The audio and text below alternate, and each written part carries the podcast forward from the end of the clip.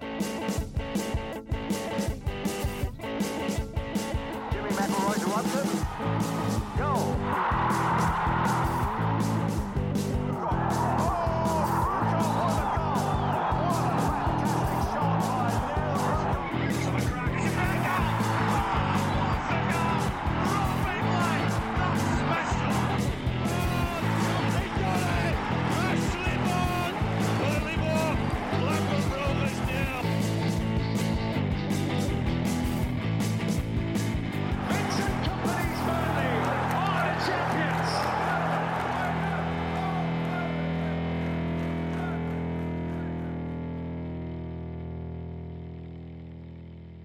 Hello and welcome back to From the Bee Hole End podcast. I'm Simon Evans, and with me is a full team today Andrew Greaves, Chris Bowden, Paul Woodhouse, and Justin Connolly.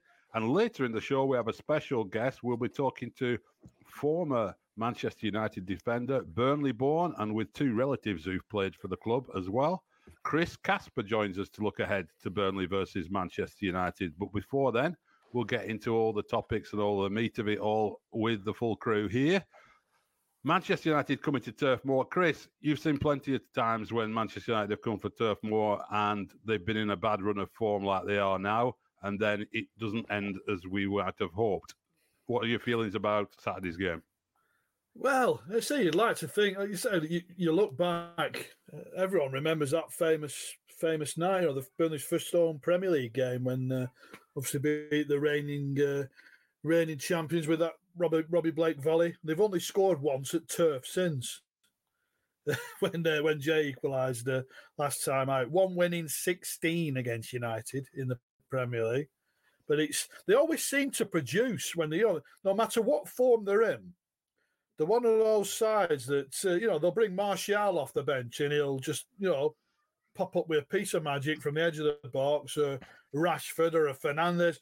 Pogba's had you know usually had a good game, obviously not there anymore, but uh, you, you just cannot write Manchester United off. I mean, you know they they're not they're not Premier League challenges anymore. They you know the it's 10, uh, 10, 11 years since they since they last won it. They're not Champions League uh, perennial challenges in that anymore. They might win a domestic cup, but if they turn, they'll turn up on Saturday, and you don't, you have not a clue what to expect. Greavsey, you watched them against Bayern Munich, I believe. Um, I watched that game as well. I wasn't impressed. And uh, what were your what were your feelings about the state of United at the moment? Yeah, um, just before we started recording, me and Chris were talking, and Chris used the word rabble, and I think that's it. I mean, the defense is is a rabble, the midfield is a rabble. You know, going forward, the lad Højlund looks looks pretty decent, but I'd still rather have Jamie. Um, and Rashford, look at that, look at that. Uh, and, and Rashford, Rashford is Right. trying, but he's just surrounded by sulkers by people who aren't good enough. And, you know, as you'll hear in the interview with, with Chris a bit later, you know, he shares that sentiment, doesn't he? He's, you know, they just have Oh, this yeah. defense that they've pieced together. There's no identity. There's no, you know, we, we've talked on off air enough times about Martinez and, uh, and, and Antony not being good enough. Obviously, Antony, you know, back in Brazil, he won't be playing, but I tell you what, you know, I'd, I'd have loved Foster without getting all Kevin Keegan. I tell you, I tell you, I'd have loved Foster to get at that United defence, whoever they play, whether it's Lindelof, whether it's Evans, whether it's Maguire, who I think's injured. I mean, I think they had three keepers on the bench yesterday. They took four keepers Mm. uh, out to Munich because they've got this, you know, they've got this uh, mini injury crisis. They've got um, Sancho's been banished because he's fallen out with with Ten Hag and the coaching staff. Rabble is probably the best word to describe him, as Chris said. It's just they're just a, a mixture of badly put together players. Just a Manchester Yeah. United. well, I sort of sort of agree with with what's been said, but I, I, I, I disagree about the Bayern Munich game. Actually, I thought they played pretty well that first half. I think that's probably one of the best halves they've they've, they've put together, and I think they were hit by two goals on on the break. That first goal, obviously, Onana should have saved that. Nobody's questioning that.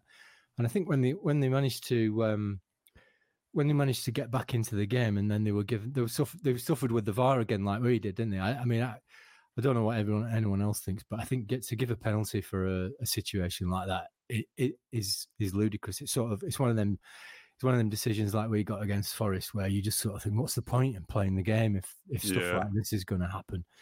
Um, but I, I think this game is a game. and I, know, I, I know they're not obviously not the, the team they once were, and the problems that they've got trickling down through the club from the catastrophically incompetent ownership.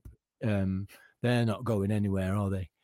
Um, and I, I agree that they are. They're really vulnerable at the back. I, I'm reading. I read before that Varane might might be back in the squad.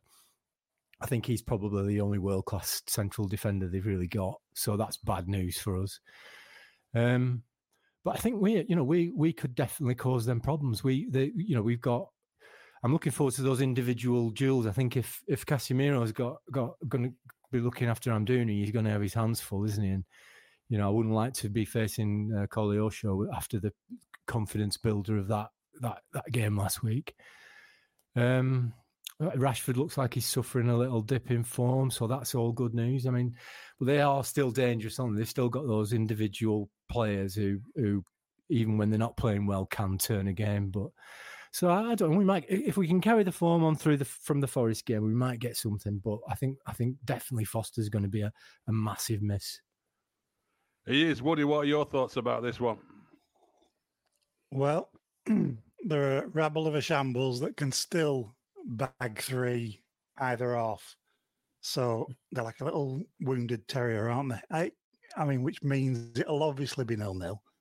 But um, I genuinely think I think we can. I, I think we can scare the living bejesus out of him because I think they'll turn up. Their heads won't be in the right place. They'll be half of them will be whining. The other lot will be moaning. So I think they'll have a, a- slightly torrid time on the turf. And uh, let's give it them. Let's give it them. The thing about United, the way that they play is like I, I thought this under Solskjaer as well. They were quite effective on the counter attack, um, and they won some big games under Solskjaer against you know City and had good performances against Liverpool at times by playing on the counter attack. And it still looks to me like they'd be better off being a counter attacking team. But there's something I mean about you know the whole sort of.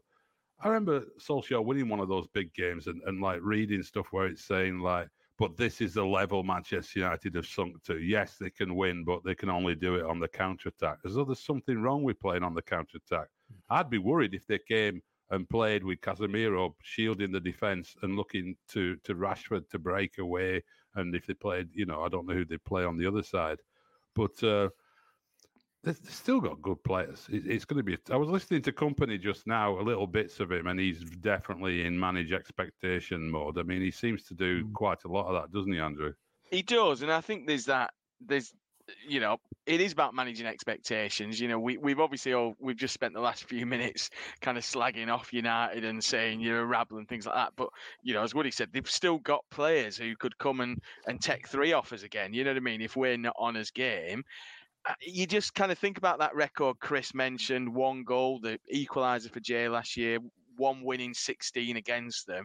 They're the kind of stats that over the last few years under Dyche in the Premier League, we went to Anfield, never, no, not once in 74. You go to Old Trafford, not Mm. once since X and all that lot. And I think it's, you know, eight o'clock Saturday kickoff's a weird time. You know, everything just feels a little bit kind of our tails will be up after the Forest game. I think we'll want to prove something, having missed out on three points. Um, you know, I, I just wonder whether he will again change the system. He's going to have to because of because of Foster missing. I just wonder whether you know we perhaps see Tresor in a number ten role, Amdouni through the centre. You bring you know Koleosho, and then you get somebody else. You know, I just wonder whether he goes for the juggler early doors and and kind of gets it to a point where you know you blitz them like Forest did. And then keep it tight at the back. Blitz them like uh, Brighton did. Blitz them like Bayern Munich did last night in, in certain areas. They are they've got gaps everywhere to kind of feed into, and I think that's a you know that's that for me would be what I'd do. Go you know balls out. Let's try and get ahead of them. That's, Mm. they're all, if if you could go to like, I mean, it was no no surprise that Brighton, like, and well, mauled them last week. Not only beat them, mauled them. And if you can, you know, if Burnley can play, you know, similarly to Brighton, you know, the the you know. They, they're going to try and play out from the back as Brighton do. Will they play as you know as intelligently as Brighton did? Will they be as clinical as as Brighton were, as Bayern were. You know, it's it's one thing that I say that Burnley have created plenty of chances in games.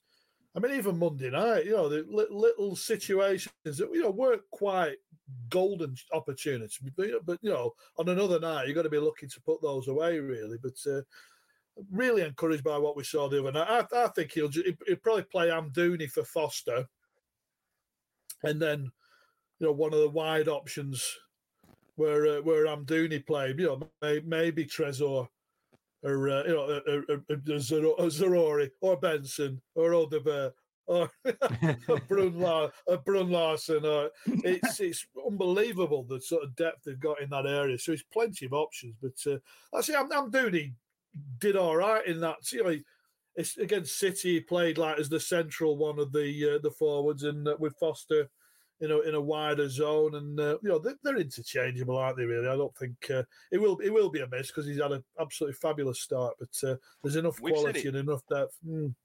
Yeah, we've said it before, though, haven't we? I mean, I, I think positions like a, a vague concept for for Kompany. It, it's a front three, isn't it? It's a front three, and I almost think you know I saw somebody on up the claret suggesting backliners we'd expect, but then kind of Brownhill and Cullen, Berge in front of them, and then this front three. So it's a four-two one three, trying to work out that's if that's ten out of the up there, I think it is. And that's what you want, you know what I mean? You've got that shield of Cullen and Brownhill. You've got the energy of Brownhill. You've got him shielding Cullen, who's then shielding the back four. You've got Berge, who can then come out wide. I thought he looked brilliant when he was coming out wide. You know, that's how he got the, the you know, if we're going to take the Jose Mourinho route, that's how we got our winning goal on Monday night. And having that front three that can interchange, you know, you look at United, Reg- Reguilón and whoever's going to play wing back at the other, course you'd want Koleosho getting after him. Of course you'd want Amdouni getting after. You know, you'd happily that front three just say, right, you you just spread your wings. You do whatever you want. Interchange where you want. Just get at them. Test that keeper from distance. You know, hang mm. balls in from set pieces. The set pieces have got to be better. Brownhill set pieces. The one thing I've not missed from Josh Brownhill. Woeful again on Monday night. We've got to get better at set pieces crowd that keeper. Chris Casper later on will describe an Onana as excitable. It's a brilliant word to describe him. He's all over the shop. He can't sit still. He's busy shouting. He's doing all this nonsense. Get at him. Put him under pressure. He will crack. That back four United will crack as well. So we don't think that J Rod's set for a recall against Manchester United, reliving his great uh, winning goals against them. Be surprised, wouldn't you? you know, like I say, I just think he'll one of the one, one of the front three will just interchange and just uh, say just drop one in. I'd like to see him play because you know he's technically gifted. He's he's got a, a knack of a goal against United, and he'll bust a gut for you know for, for his hometown club. But uh, you know, but would anyone moan if he was in the starting line? I don't. I don't think so. I think he's, Not you know, he's still. No, I don't think so. No. The, uh, yeah. So he's again, he's another. He's another very very good option that's uh, that's available. I think one of the biggest things really with with with Jays, I think he can be a real impact sub. You know, you can bring him on. You know, when you're perhaps looking at you needing someone in both boxes for set pieces. You know, the thing that Jay brings you that I think Foster brings you is that strength in his own in his own area when we're defending corners. We've seen that in the opening games. You perhaps don't get that from Koleosho. You perhaps don't get that from Amdouni because of their stature you know, Jay for me, if you're only going to get X amount of minutes out of him because he's, you know, he, he's, you're not going to get 90 out of him. Do you bring him? Do you start him? Let him wear him down and bring someone quicker on, or do you kind of when they're a bit pliable and things like that? Do you then bring Jay on like he came on against was it Spurs or Villa? Villa, I think it was you know that for me, I think is where the impact you get from from Jay in the Premier League these days. I think that impacts of last half an hour when Koleosho tires and you perhaps switch your system a little bit. Because again, we're not getting 90 minutes out of Koleosho at the minute because he's not quite at that level just due to the lack of football he's played at this, you know, senior men's level. So for me, I'd be bringing Jay on to make a real impact when you need both ends of the box. You need set pieces with someone of like his stature, height, strength, etc. Yeah, I'd be tempted to play Jay, but but but um, I just have a feeling that we're going to see Tresor. I just think it's you know if he if he's the the superstar that we've uh, been told about and the player of the year from the Belgian league, what better way to make an impact in English football than than playing against Manchester United at home, a beatable Manchester United? I think it's got like hero stuff written all over it as that. It'll be interesting to see if he does because I don't know where he. I haven't seen enough of him to know, but you, you you know, is he a winger or a number ten, or can he play both? What what do we know about him? both from what I've seen. He's just very yeah. direct, good at good at driving forward with the ball. I say a lot. If you look at his goal, you know, his goal and assists reel, a lot of it's from central. You know, a lot of it's left hand side. He's, uh, but like I say, if he he's come to Burnley wanting to play, you know, that this is probably one of the first games on the list, isn't it? If I if yeah, if I'm coming to you, yeah, I want to play against Man United and Arsenal and Chelsea and Liverpool and City and if you you know, you know, in terms of the fee, maybe not the the marquee signing, but you know, in terms of impact, he might be the one that has the biggest of all. But yeah, say Belgian Player of the Year. He's got you know he's on the fringes of that uh, that you know senior setup in Belgium, and uh, well, I say no better no better way to put yourself on the radar. Are saying he's going to be the guy to replace Foster Straight Lines?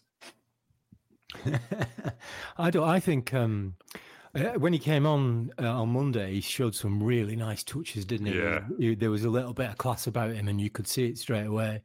My my worry about it is if you get if you're going to stick I'm doing it up top and then behind him, that sort of changes the dynamic of the team completely, doesn't it? Whereas I think I think uh, J Rod is a bit more of a direct replacement, sort of kind of can play in a similar way, Connie, with his back to goal as Foster does, strong and and and lay off and stuff. But you know, we have changed our style from time to time, haven't we? We don't always play the same way. We do what it takes to, to, to what whatever Kompany thinks um, we need to to to win the game or do well in the game. I think that's one of the things we've got over United. I, I've seen them play a few times um, and this season and last season, I, am not, I'm not overly convinced by Ten Hag. I, I, I, think, I think there's quite a lot of of of what Gary Neville talks about, which is kind of trying to solve problems in game rather than having a plan that you can execute. You know, and and and they have got the superstars that can do that. They can, you know, find a goal from nowhere but I think we've got a really clear. We we set our stall out, don't we? This is what we're going to do, and we just go ahead and do it. And I think that might be something we can take encouragement from for for Saturday because if we can play the game in their half and put them under pressure with the with the talent we've got up front, um, it doesn't really matter really which four he chooses. They're they're all capable of of creating chances and and, and scoring goals.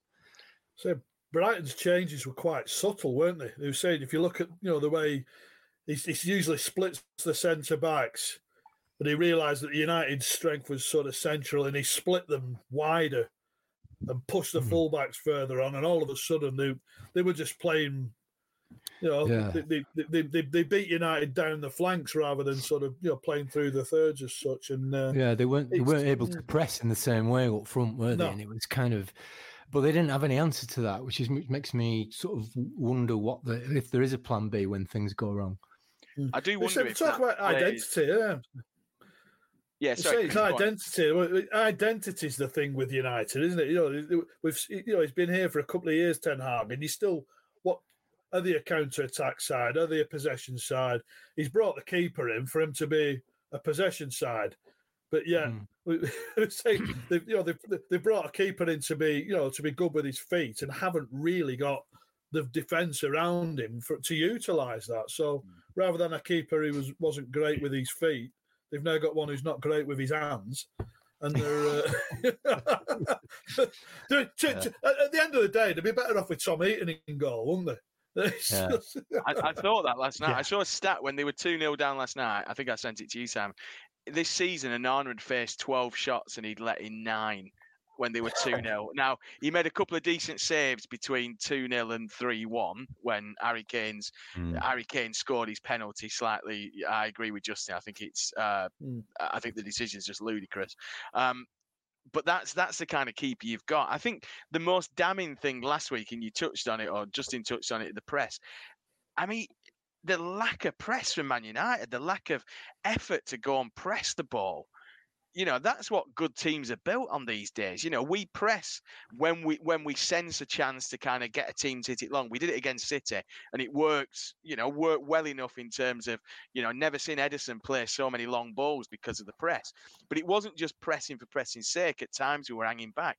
United i watched some of the brighton game back um earlier this week and it was just it was shocking to see the lack of urgency in the United press. Mm. And Brighton, you know, we've seen Brighton against Liverpool where, you know, somebody will literally just put their foot on the ball, invite the press, and then try and, and it became just too easy for Brighton. You know, if you kind of went, right, you've never seen a game of football before, who's the big club out of these two?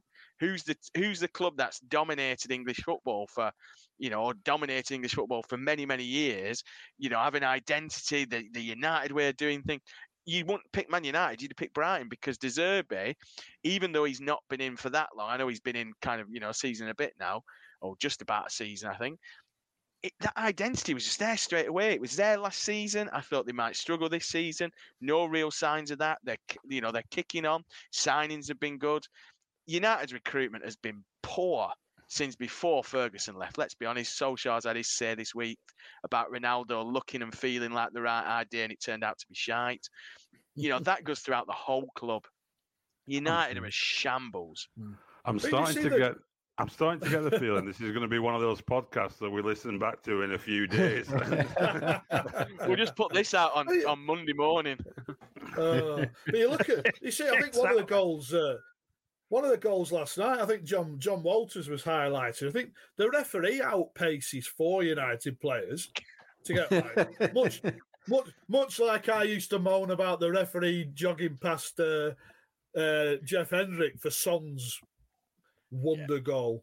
You know, where where he just walked through the Burnley defence the length of the field. But uh, yeah, the referee's got more desire to get back into the Burnley's 18 yard box than uh, Jeff Hendrick. But yeah, Mc- McTominay again, like you know, the one one area of his game you expect him to bust a gut, and the re- and the referee's jogging past him. Yeah, it's just shameful. Mm-hmm. It's not. Yeah, see, but you, you you look back at the you know the United way was four four two flying wingers. You know, get the ball to the two centre forwards, and football's changed. And I, I, I long think you know they they tried to adapt, didn't they? They tried to you know like going back over twenty years. This you know you bring a Veron in, didn't quite work. They tried to make you know you know bring a more continental style of play, and it never really took no, off. You know, it's you- right. ended up like you know you, you the, the best United side in recent memory is the one with uh, Ronaldo, Rooney, and Tevez up Mm. front, and uh, you know for all their ability, that my half, my God, they didn't have good half the three of them. You know, You Mhm. do look at United almost like I look at Everton. How many top managers or managers who've been big managers elsewhere have come into that club and not made a do of it? Mourinho, Van Gaal, you know, they've had a couple of shitters. Let's not be let's not beat about the bush. They've, you know, they've made a couple of bad appointments, but they've had these big managers who've won stuff everywhere they've gone. Jose, and they get to United, and the whole place is an absolute dog's dinner. You know, the recruitment's poor. You know, we talked we talked so many times about who could they have got? They could have got Haaland, turned it down. Could have got Bellingham, turned it down. Could have got X, could have got Y, turned it down. well, Bellingham know- turned them down, didn't they? I Oh, think. Yeah, yeah. that's right. Yeah. But it's that, you know what I mean? It's that kind of, it just, as a United fan, I know plenty of United fans, and it's just, Ten Hag, you look at and go, is he the elite manager? And I thought he was at the start. You kind of go, you know what, he's got good pedigree.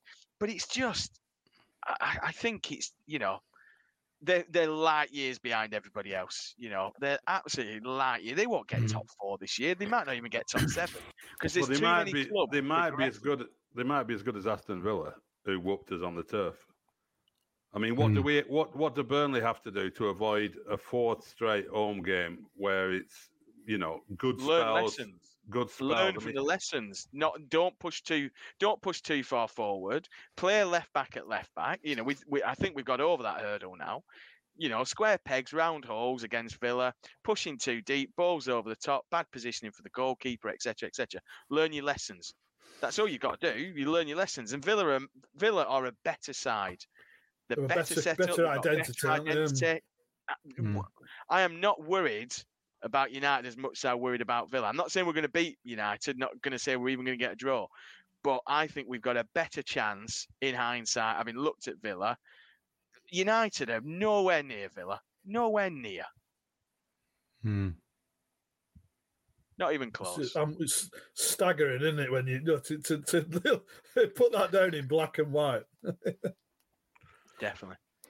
Well, it's going to be an interesting one. Another another big game on Turf Moor. I mean, you know, tough start to the season, but it, it's it's a really really good uh, test. Is this one having had that experience at Forest where the team has shown that they they're still alive and the, and they've got solutions to things and, and improving. So we'll see how they do against uh, Manchester United. After this break, we're going to go into it all with Chris Casper and talk a little bit about Salford City as well, where he works, uh, and of course who Burnley play next week in the Carabao Cup. But um, that's all coming up after the break.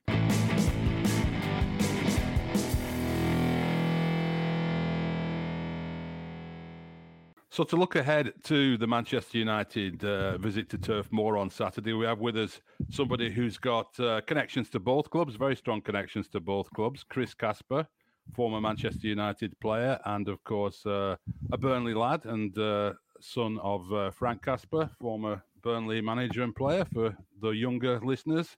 Um, Chris uh, now works at uh, Salford City as a sporting director there, so we will be able to talk to him a little bit about Tuesday's upcoming game uh, between Salford City and Burnley. But thought we'd pick his brains a little bit about the the, the visit of United to Turf Moor.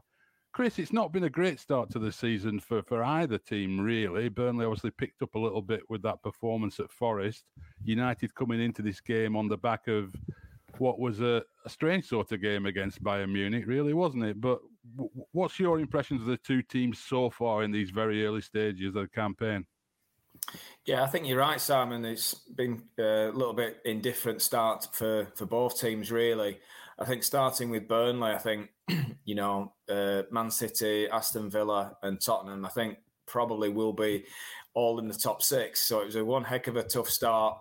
Um, a new team again that Vincent's put together, um, but you could see in the, especially in the in the Tottenham game, the first 20, 25 minutes, I thought Burnley were excellent, and you know you could see the the uh, progression that uh, that has been made, and then obviously on Monday night, a really good performance, and apart from a, a really poor VAR decision, would have won the game. So um, you can, like I say, you can see the progression. Manchester United are, um, I don't know, they're in, I wouldn't say transition, but they've not had a great transfer window. I can't say they have. Uh, The Mm. lad uh, Højlund looks a very, very good player, but again, he's still finding his feet. I still don't think they're settled in defence. I think, uh, you know, I think they, they've kept one clean sheet all season, and that was in the Wolves game when, when we all know that Wolves had probably more chances at Old Trafford than anybody has over the last 20, 25 years. Um, and obviously the penalty towards the end, right at the end, that they should have had uh, conceded against them. So I think Burnley can definitely get to United uh, if they get on the front foot. Um, but yeah, it's uh, it, it could go either way, really. Um, I think Burnley defensively looked better on Monday. I think Charlie Taylor adds that bit of experience and quality. I've always liked I've always liked Charlie. I think he's a he's a top player. Um, so hopefully, you know, we we we're on the right track, and I know obviously.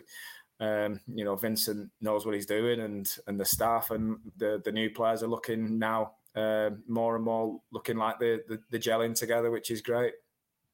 Just looking at, at United, you mentioned the defence there, and the midfield, I guess, is the same, isn't it? There's no real settled midfield in what he wants to do. And do you think part of the problem is is that people don't fear United? I mean, you'll remember under Fergie, nobody wanted to go to Old Trafford, nobody wanted to to get there. But now you've got teams like Nottingham Forest taking two goals off them.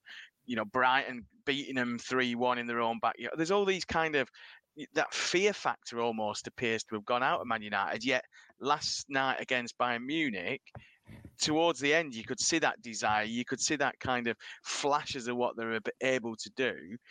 I, I guess you know with your your kind of Salford hat on, you want to make home ground somewhere where teams don't want to turn up at. Do you think there's almost a chance that playing away from home, there's a bit more freedom, a bit less expectation on them because they've lost that fear factor at Old Trafford?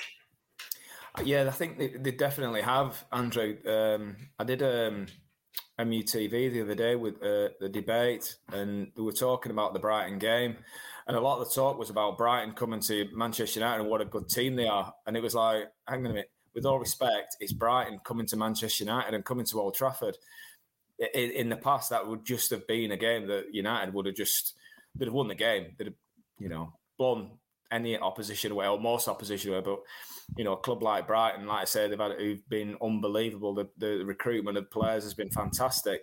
But the United would still have had too much for Brighton. They, came the other day, Brighton, and basically, you know, dominated United, and it's not become it's not the the fortress it used to be, and they might be better off going away, uh, hitting teams on the counter attack with um, Pellistri, who's got good pace, who's a really good attacking player. Obviously, Marcus Rashford, uh, and obviously, you know, the new lad Højlund. So we have to be careful of that. But you know, defensively, can definitely get to them. If Burnley get on the front foot, if we got on the front foot, then you know we could score goals. Um, I, I have grave reservations about uh, Onana, the keeper. I think he's my worst nightmare as a keeper. With all respect, I think he's very uh, uh, excitable. I don't like excitable keepers. I say to my lad Charlie, just stay calm. Even if you make a mistake, just stay nice and calm. Don't try and rectify it straight away. And it's you know there are a lot of problems at Manchester United, and the club itself is is it's changed so much since you know when I was there, and the lack of leadership and the lack of strategy seems to be is is just it's just um, it's unacceptable really that a club like that can can be in the situation that they are now. Um, like I said, people you know question the owners, um, you know obviously the Glazers and that, but I just think internally, you know, the the people doing the recruitment and you know the leadership in itself, I think is really really poor. Um, but you know, hopefully that's that's the Burnley's advantage on Saturday. It's almost chalk and cheese with the kind of Burnley recruitment, isn't it? In terms of, you know, all these players Burnley have picked up cheap, hoping to make big money on. I mean, we keep hearing that you know, Hoy, um, sorry, Haaland was offered to Manchester United. You know, um, Bellingham was offered to Manchester United. All these players were offered to Manchester United and battered away in terms of you know we know better and things like that. It's it's kind of strange, but um, just wanted to pick up on Charlie because we we didn't mention him in the intro because we wanted to pick up on kind of his experience within that kind of you know Vincent Kompany regime he's clearly, from Vinny's point of view, somebody who he's got a lot of faith in and, and sees as somebody who's, you know, got a real chance of making it. How's he finding the kind of dynamics working with the likes of Errol Muric and James Trafford? I guess Trafford, being closer to his age, is, is almost the kind of carrot on the end of the stick, is he, in terms of this is what could happen if you work hard and, and kind of, you know, set your stall out as a keeper?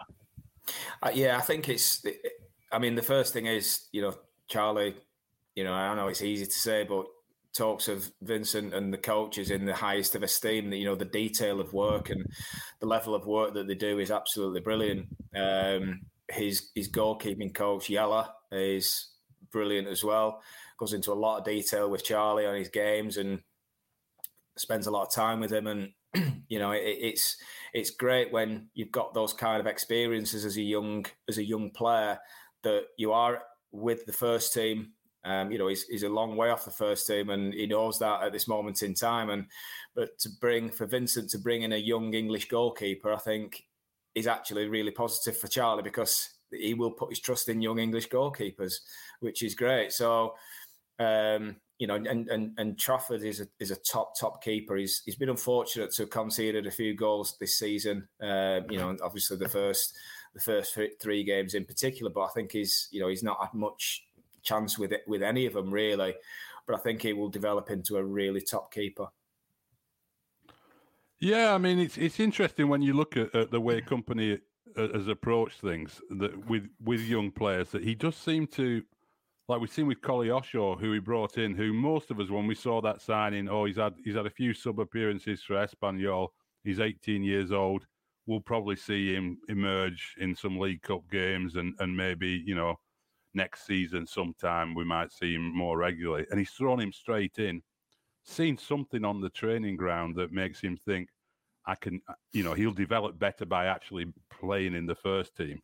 Um, that must give a lot of confidence to young players when they see an 18 year old kid thrown in like that and and and thrive in that situation. Yeah.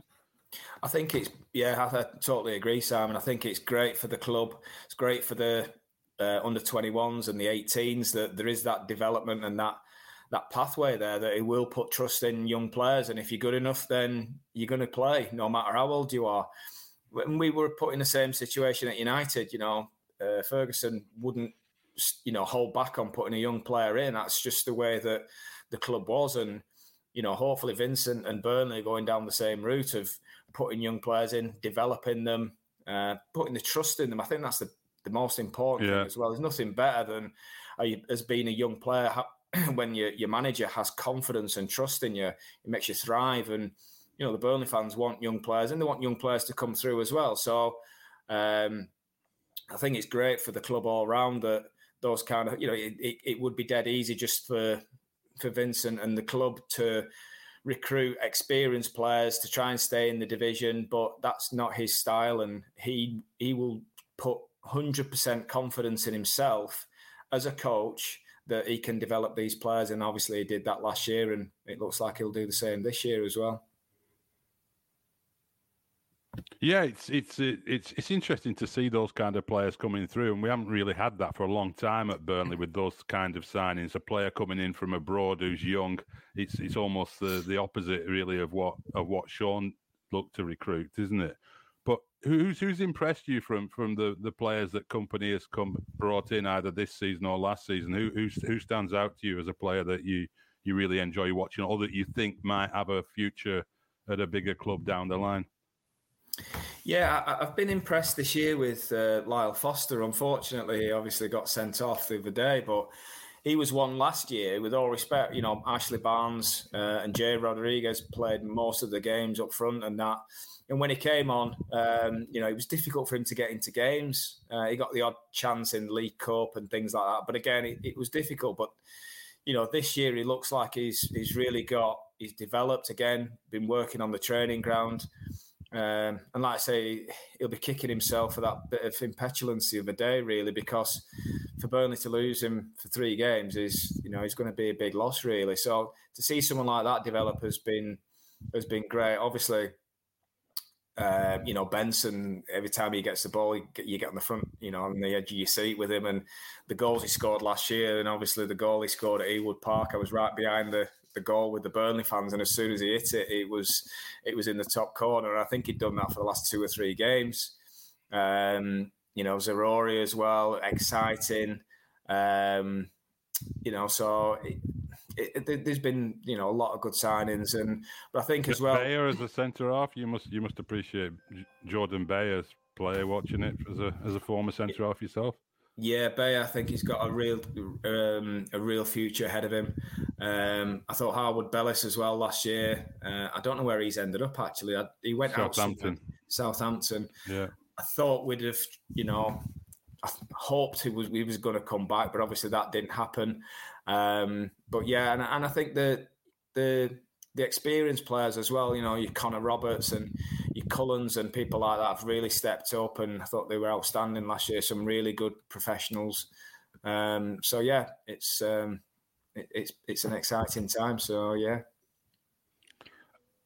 Greavsey? So yeah, so you touched. I mean, you touched there on on kind of Vincent giving himself hundred percent back into develop players. Do you think that's part of the problem with United? I mean, Ten Hag's kind of brought in a few players who he knows from Ajax, and as much as you're not convinced by the keeper, I've never been convinced by Antony or Martinez or any of the. You know, his kind of recruitment feels like it's safe rather than you know, the, the kid Højlund looks like that kind of perfect signing. You know, his value has skyrocketed in 12 months from when he signed to um, from for Atalanta, and then come to United. Do you think there's almost a, a, a I don't know, Ten Hag not backing himself to to bring in younger, exciting players and develop him. He's, he's almost kind of falling back into players who he feels have done well for him in the past. But there's a big gap between Ajax, with the greatest respect, and Manchester United, and even where Manchester United are now, back in the Champions League, that that gap's massive, isn't it? Yeah, um, like I said, going back to our day, Man- Manchester United always, always brought the transfer record. You know, going right back to '89 with Gary Pallister, and then again with Roy Keane, and then again with Jaap Stam, Rio Ferdinand, Wayne Rooney, blah blah blah blah. Yeah. They always added the best player to, or the best players to a really good squad and, and, a, and a younger squad. Now it looks like he's going safe. He's going with players that he knows. And like you say, you mentioned before, Bellingham should have signed. You know, Harry Kane should have signed. In the past, they'd have been they'd have been done. Hundred percent, they'd have been done.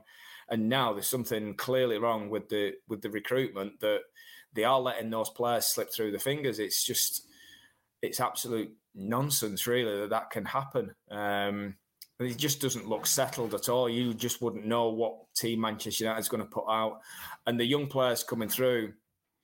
Again, with all respect, the academy, obviously Garnacho could play Saturday, um, but you know he's not been he's not a Manchester United developed player really. He's been you know brought in as a as a young squad player really. Um, that you know there, there used to be a real steady stream. Every team, right from the under 12s, always had a superstar waiting to come through. You know, obviously Mm. Mason Mason Greenwood is is an unfortunate one and and whatever, but top top top player, and you know some great players, obviously Marcus Rashford and people like that. There doesn't seem to be that streamline of, of young kids anymore, and I say it, it stems right from the top. Um, you know, from the the academy being the foundation of the club, seems to be now it's it's not, and you know what who is driving the recruitment. I just I just wouldn't know. So yeah, it, it's it's a it's a it's a funny one. It's it's a it's a disappointing one really when you see a club like that and you still obviously got connections that they're all over the place and you now will they will they finish in the top four? It's going to be really difficult because you saw Spurs the other day. I mean, Spurs were just so good. Um, you know, Aston Villa, I thought were outstanding, and, and you got Man City as well that played in. You know, it was a great time to play Man City because the first game of the season they're just getting into the stride. I mean, once they get into the stride, they'll be unstoppable. Then you've obviously you've got Liverpool, you've got Arsenal, you've got Chelsea. Like I said, Brighton, Newcastle, Man United's got to get in the top four at least. And at this moment in time, you just can't see that. No, you're right. It's it's it's, it's a strange situation of that club. It's funny. Somebody was talking, uh, or I saw a clip actually that was flying around on social media about how uh, United missed out on Paul Gascoigne, and what a shock that was at the time that Ferguson had gone for a player who was the top young player in England at that time, and and he, he'd slipped through his fingers and ended up going to Spurs. And there's all sorts of stories about how that happened. And probably you could say Shearer was another one who who, who Fergie apparently was very very keen on signing and and, and, and didn't get it done. But there, we remember those because they were so rare. Because as you say, like United used to go and get all those players. You know, every year they would go and, and pick somebody from from from a top club as well.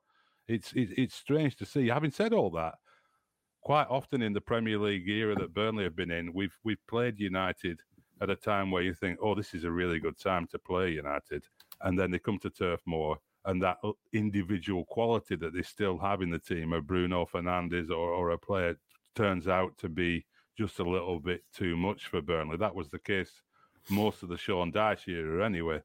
Um, there's still a chance that happens, isn't there? As as bad as United have been recently, they do have a lot of quality individual players there, like Rashford, who could who could who could kill a team like Burnley. Yeah, like they've still got loads of quality in the team. There's no question about it. Um, like I said, Bruno and Casemiro scored a couple of goals last night, I think. Yeah, Um, you know, so going forward, they can still be a real threat. Um, obviously, we mentioned Højlund. Uh, he got his goal last night as well, so he'll be he'll be he'll be getting up to speed. But defensively, they've always been they've always had good defenders. They've always been solid at the back. They've always built the foundations well at the back. Like I say, going right back to Bruce and Pallister and Ferdinand and uh, Vidic and Mm. Stam and people like they've always had good good defenders, and now the, you know with all they've got eight. They, they, they finished the game at um, they finished the game at Arsenal with I think Harry Maguire and um, Jonny Evans. Jonny Evans. Now, again, outstanding players, no question about it. But would they be the first choice if if Ericsson, uh, sorry, if uh, Ten Hag had the had the you know the, all these fit players? Possibly not. But why should they not be playing as well? It, it, but they've just not got the foundations right at the back. They've not got they've not got that solidity. And like I say, with the goalkeeper who is very very excitable, it, it, it just mm. it just leads to uncertainty right through the team, and especially in the back four, which is where I think Burnley can and you know we can really get about them and and cause them problems. Yeah, it could end up being Jay, Jay Rodriguez up there, couldn't it? Because with Lyle Foster out, Kompany doesn't have many central attacking options, and Jay has quite a good record against United over the years. He, his movement would offer something different from Foster, wouldn't it? I know he's he's not as, as young as he once was, but uh, could be an interesting one. That Jay Jay probably fancies chances of where United's backline's been the last few weeks. Yeah, I mean he's an experienced player. He's Jay. He's been a, an outstanding servant for the club. Um, you know, he could he could cause problems. Um, you know, but uh, is it how do you pronounce it? Kalosho? Is that Koleosho. Kalosho? Yeah. You know, and and those kind of players who, again, if they play like they did on uh, Monday, will cause United problems. They run forward and attack. Um, I'm uh, I'm I'm Dooney. I'm doing it. I'm still. We've all got to get used to it, Chris. I know it's a new I thing know. for Burnley. yeah, you know, he scores a great goal. Um, you know, so they have got real attacking threats and options now. So hopefully, can get about them and, and cause them problems. Let's throw it ahead to Tuesday then. After this, so Burn, Burnley uh, take on United at the weekend, and then a trip to your club, Salford City. You you must be looking forward to that, or are you, are you- not really? Is it a little bit of a mixed feeling thing when it's it's it's two of your clubs, if you like?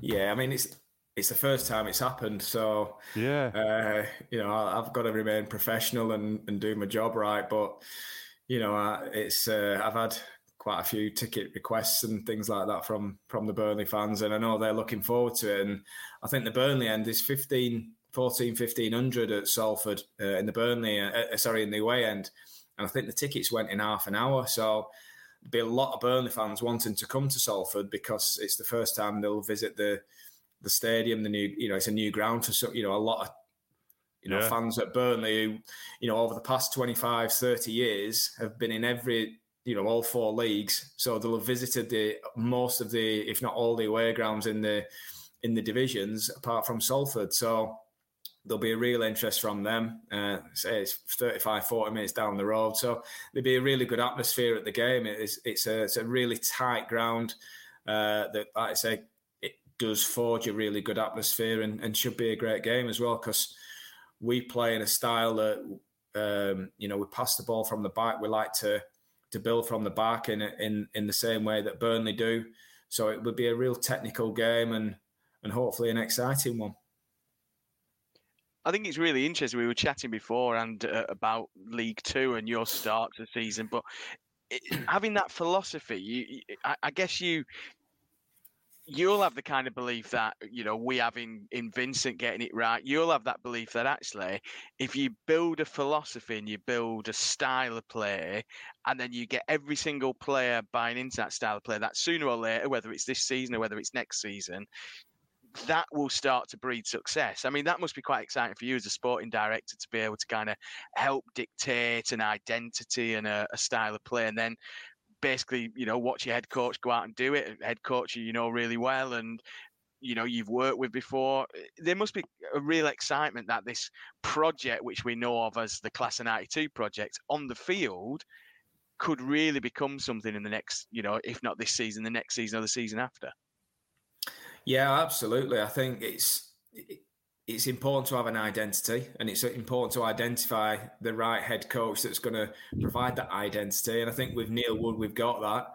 We were really unfortunate in the playoffs last year just to miss out uh, on penalties in the semi final, which was obviously difficult to take. But Um, again, from year upon year upon year, we've we've improved the the league position.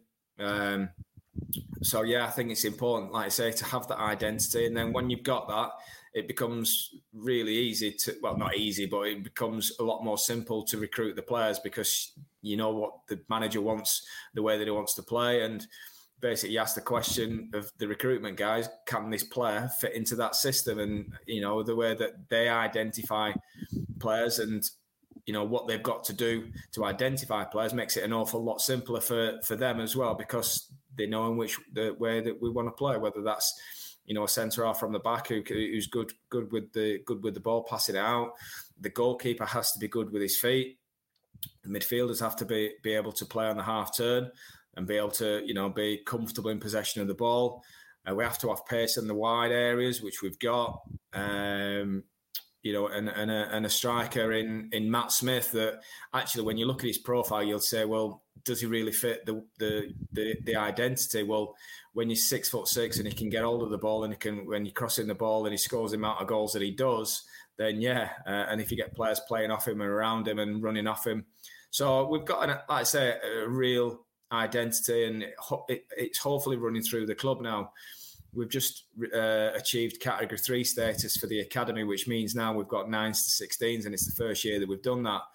Um, that will take time to develop, but from the first team to the B team to the under 18s to the nines to 16s, hopefully you get that playing philosophy that is, you know, your identity and it is clearly, clearly, clearly seen and I think it's the way that people want to play anyway, and, and what fans want to wants to see. They they want to see good football. They want to see attacking football, penetrating football where players are running in behind, the ball's getting slid in behind, crosses into the box, um, and and controlled possession. So hopefully we've got that. Um, like I said, we've not had the best of starts this year through, you know, some bad luck really and, and injuries. Um, but we have beaten two championship teams in the cup, which you know, and, and two good teams, you know, in Preston and Leeds.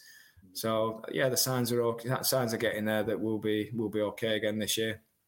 I mean, slightly surprised it's not on TV. I think a lot of Burnley fans are slightly surprised it's not on TV. Local derby, like you say, two styles of football, which should make for a really interesting clash. I mean, it, it almost seemed perfect for for TV. Yet, you know, I don't know who's on, but it'd be somebody who's been on already, won't it? I'm guessing. But are, are, you a bit surprised that you've not got a bit more exposure because of that style of playing?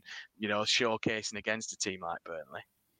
Yeah, uh, absolutely. We were on in the last round though, so I think they uh, uh, they, pro- they, probably try, try and sh- share it around a little bit, and I think they get a bit of stick because I think out of the lower leagues we are on more than anybody.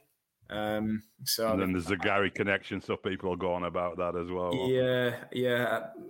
Disappointed. I, I, thought we were absolutely nailed on for the game to be on to be on Sky or TV, whatever it's going to be. But yeah, disappointing that.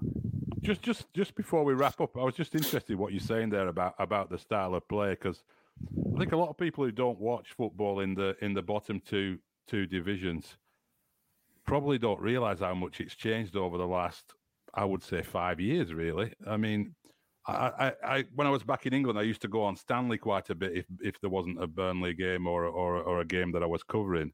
And I was amazed over the last two or three years how many teams came to a ground like Accrington Stanley and were playing out from the back with a goalkeeper who's decent with his feet. And it seems like those days of, you know, the English lower divisions being the sort of last bastion of sort of direct football and Route One football. I mean, although I know there are some teams who were very good at doing that, but am I right there that it's changed significantly, hasn't it? Is is, is that the influence of sporting directors, uh, coaches going through different education processes?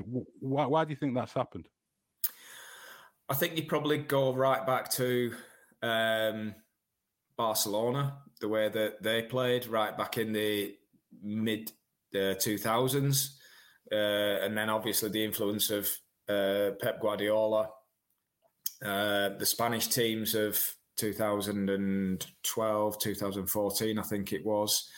Uh, the tiki-taka football, and everybody, had, you know, once that kicked in, everybody wanted to be that and become the coaches of, like, say, Guardiola and Jurgen Klopp and people like that. And I think the education system's changed an awful lot. The the FA's way of playing uh, and coaching has drastically changed. Even you know when I was doing my badges, it's it's a lot more different in the style of education and the style of coaching. Um, I think you know, I worked at the Premier League, and when we delivered the EPPP, the Elite Player Performance Plan, I think that's had a, a big impact on young yeah. coaches. Um, access to players, they're getting more coaching. Um, I've done a session with a with a with a group today, joined in today, and the pace in which they play is absolutely frightening. The the the, te- the technique they've got these days is is absolutely phenomenal. Um, and I think that runs all the way through the system. And I think that's why you see in the kind of style of play now that players are technically that good that they're so comfortable in possession of the ball. Tactically, the coaches have got so much access to analysis, whether that's pre-match analysis of the opposition, post-match uh, analysis, even our, you know, our under 18s, we play Bolton on Saturday. We just analysed Bolton's uh, Bolton's performance and how we're actually going to approach the game, then that's accessible these days. And everybody, mm. they'll have done the same with us. It's just that accessible. So there's so many factors now that comes into play with the style of play and how people want to coach, how people want to play.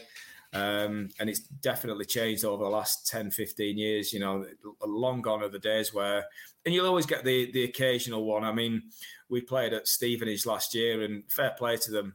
You know, they went up. Um, you know, on a, a, a, a, not a great budget, I suppose, but Steve Steve did a great job. Steve Evans. Um, they were direct, and they were the first to admit it. They got some good players, and they knew how to play, and they were well coached in the way that they knew they wanted to play. Uh, and again, this year they've they've done well. I think they're mm. towards the top, you know for, for Stevenage to be competing at the top of League One with you know some really strong teams in there is is testament to that. So there is still one or two teams around that do you know will play in that way, but I think in general now it's changed an awful lot, especially like I say in the in the bottom tiers and, and even the conference conference north. You know, there's a lot of teams want to play in the same way. Yeah, it's going to be an interesting one. I think we all look forward to seeing that on Tuesday. We all look forward to Saturday. Chris, thank you so much for your time. Really appreciate you coming on, especially at short notice like that.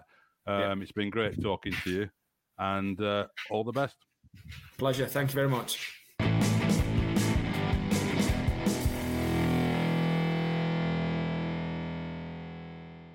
Well, thanks very much for listening to this episode. We'll be back, of course, after the United game with another episode on Monday, looking back on everything that happened in that game and looking ahead a little bit to the Salford City game. And uh, of course, if you do follow us on a podcast uh, service, then please do uh, subscribe, rate us, leave us a comment, and uh, do let us know on social media as well. If you have any ideas for guests or what you think about the show, let us know, positive or negative. We can take it and we're at Bee Hole Podcast on Twitter and Facebook. Look forward to hearing from you. And until next time, have a great weekend.